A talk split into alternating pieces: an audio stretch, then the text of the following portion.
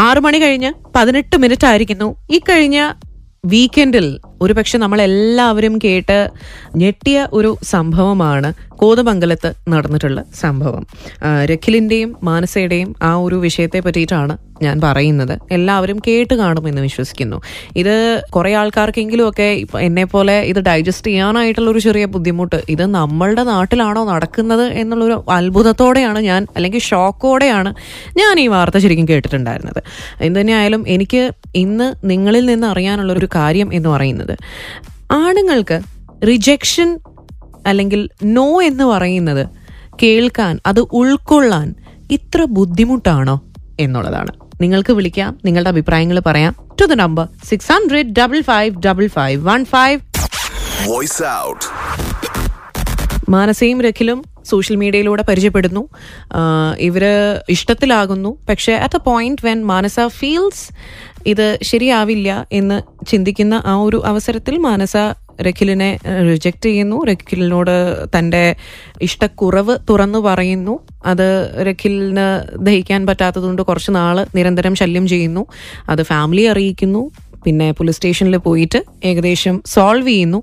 പക്ഷെ അതിനുശേഷം ഏകദേശം മൂന്നാഴ്ചയ്ക്ക് ശേഷമാണ് ഇങ്ങനൊരു സംഭവം. അത് മാനസയുടെ എല്ലാ മൂവ്മെൻസും കൃത്യമായി ഫോളോ ചെയ്ത് അതിനുശേഷമാണ് ഇങ്ങനൊരു സംഭവം നടക്കുന്നത്. നോ എന്ന് പറഞ്ഞു കഴിയുമ്പോൾ എന്തുകൊണ്ടാണ് ആണുങ്ങൾക്ക് അത് ആക്സെപ്റ്റ് ചെയ്യാൻ ഇത്രയും വലിയൊരു മടി. അതെനിക്ക് മനസ്സിലാവുന്നില്ല.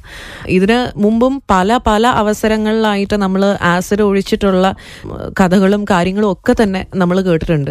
അപ്പോൾ നിങ്ങളുടെ അഭിപ്രായങ്ങൾ എന്നെ എത്രയും വേഗം വിളിച്ച് പറയാം. To the number six hundred double five double five one five I be right your voice ഔട്ടിലേക്ക് voice out out. Hello പറയൂ. ആരാ ഇത്? ഇത് ഹരികുമാറാണ്. ഹരികുമാർ എവിടുന്നാ വിളിക്കുന്നേ? ഞാൻ ഷാർജയിൽ നിന്നാണ്. സുഖമായിരിക്കുന്നോ ഹരികുമാർ? സുഖമായിരിക്കുന്നു സുഖമായിരിക്കുന്നു. ഹരികുമാറിന്റെ അഭിപ്രായം എന്താണ്? ഇത് നമ്മളിപ്പോ ഇയറിൽ എടുത്തു വെച്ച് നോക്കാമെങ്കിൽ കുറെ സംഭവങ്ങളായിട്ടുണ്ട്. ലാസ്റ്റ് ഇയേഴ്സ് എടുത്ത് വെച്ച് നോക്കാമെങ്കിൽ കുറെ സംഭവങ്ങൾ ഇങ്ങനെ വരുന്നുണ്ട്. പക്ഷെ ഇതിനൊരു ഫൈനൽ തീരുമാനം ആരും എടുക്കുന്നില്ല. ഫൈനൽ തീരുമാനം എന്ന് ഞാൻ ഉദ്ദേശിക്കുന്നത് വെച്ച് കഴിഞ്ഞാൽ ഇപ്പൊ നമ്മുടെ ജി സി സി കൺട്രിയിലെ കണക്കൊക്കെ കഠിനമായ നിയമങ്ങൾ റൂൾസ് കൊണ്ടുവരണം.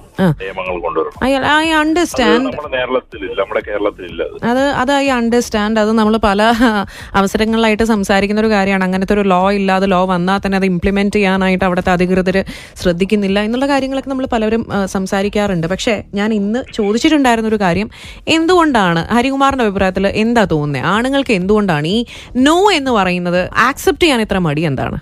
ആക്സെപ്റ്റ് ചെയ്യുന്നതിന് കുഴപ്പമൊന്നുമില്ല. ആവശ്യമുള്ള കാര്യങ്ങളിലൊക്കെ നമുക്ക് അതിന് എസ് പറയാം അല്ലെങ്കിൽ അതിന് നോ പറയാം. അതിനകത്ത് വിഷയങ്ങളൊന്നുമില്ല. ഓക്കെ ഇപ്പൊ ആവശ്യം പ്രേമം അല്ലെങ്കിൽ കോളേജിലൊക്കെ പഠിക്കുന്ന സമയത്തോ അല്ലെങ്കിൽ കാര്യങ്ങളിൽ നമ്മൾ ലവിലൊക്കെ ഏർപ്പെട്ടിട്ടുണ്ട്.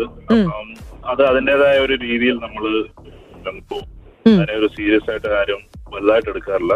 ഒരു ടെൻ ടു ട്വന്റി പെർസെന്റേജ് ആൾക്കാർ മാത്രമേ അത് എടുക്കാറുള്ളൂ. അപ്പം ഇപ്പോഴത്തെ ഈ ജനറേഷൻ വന്നിട്ട് ഇത് ഭയങ്കരമായിട്ടുള്ള പ്രശ്നങ്ങളാണ് കാണുന്നത്. തോക്ക് കൊണ്ടും അല്ലെങ്കിൽ പെട്രോൾ ഒഴിക്കുക കത്തി കൊണ്ട് ഇതൊന്നും നമുക്ക് എക്സ്പെക്ട് ചെയ്യാൻ പറ്റുന്നില്ല.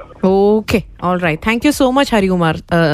സംസാരിക്കാൻ സാധിച്ചാൽ ബൈ മറ്റൊരു കോളിലേക്ക് പോകുന്നു. ഹലോ പറയൂ ആരാ ഇത്? ഹലോ എന്റെ പേര് ഹനുഷ് എന്നാണ്. ഹനുഷ് എവിടുന്നാ വിളിക്കുന്നേ? ഞാൻ ഞാനിപ്പോ ദുബായിൽ സുഖമായിരിക്കുന്നോ ഹനുഷ്? അതെ സുഖമായിരിക്കും ഹനുഷിന് എന്താ പറയാനുള്ള ഈ ഒരു വിഷയത്തിൽ? അല്ല ഇതിന്റെ നമ്മുടെ മെയിൻ ക്വസ്റ്റ്യൻ എന്ന് പറയുന്നത് നോ പറയുന്നത് അത്ര വലിയ ഇഷ്യൂ ആണോ എന്നല്ലേ? നോ പറയുന്നത് എന്തുകൊണ്ടാണ് അത് ആക്സെപ്റ്റ് ചെയ്യാൻ ബുദ്ധിമുട്ട് എന്നുള്ളതാണ് എന്റെ ചോദ്യം. അതെ എനിക്ക് തോന്നുന്നില്ല. നോ പറയുന്നത് അക്സെപ്റ്റ് ചെയ്യാൻ ബുദ്ധിമുട്ടുണ്ടെന്ന് എനിക്ക് തോന്നുന്നില്ല. കാരണം അങ്ങനെയാണെങ്കിൽ കേരളത്തിലെ ഒരു നാൽപ്പത് ശതമാനം ആമ്പിള്ളേരും ഇത് തന്നെയാണ് കാണിക്കേണ്ടത്. അല്ല നോ പറയാൻ ആക്സെപ്റ്റ് ചെയ്യാൻ ബുദ്ധിമുട്ടുള്ളതുകൊണ്ടാണല്ലോ ഇങ്ങനത്തെ പ്രശ്നങ്ങളിലേക്ക് വരുന്നത്. അത് ഞാൻ പറയാം. അതിപ്പോ ഈ പറഞ്ഞതുപോലെ ന്യൂ ജനറേഷൻ ഈ പുതിയ ജനറേഷനിലാണ് ആ ഒരു ഇഷ്യൂ കാണുന്നത്.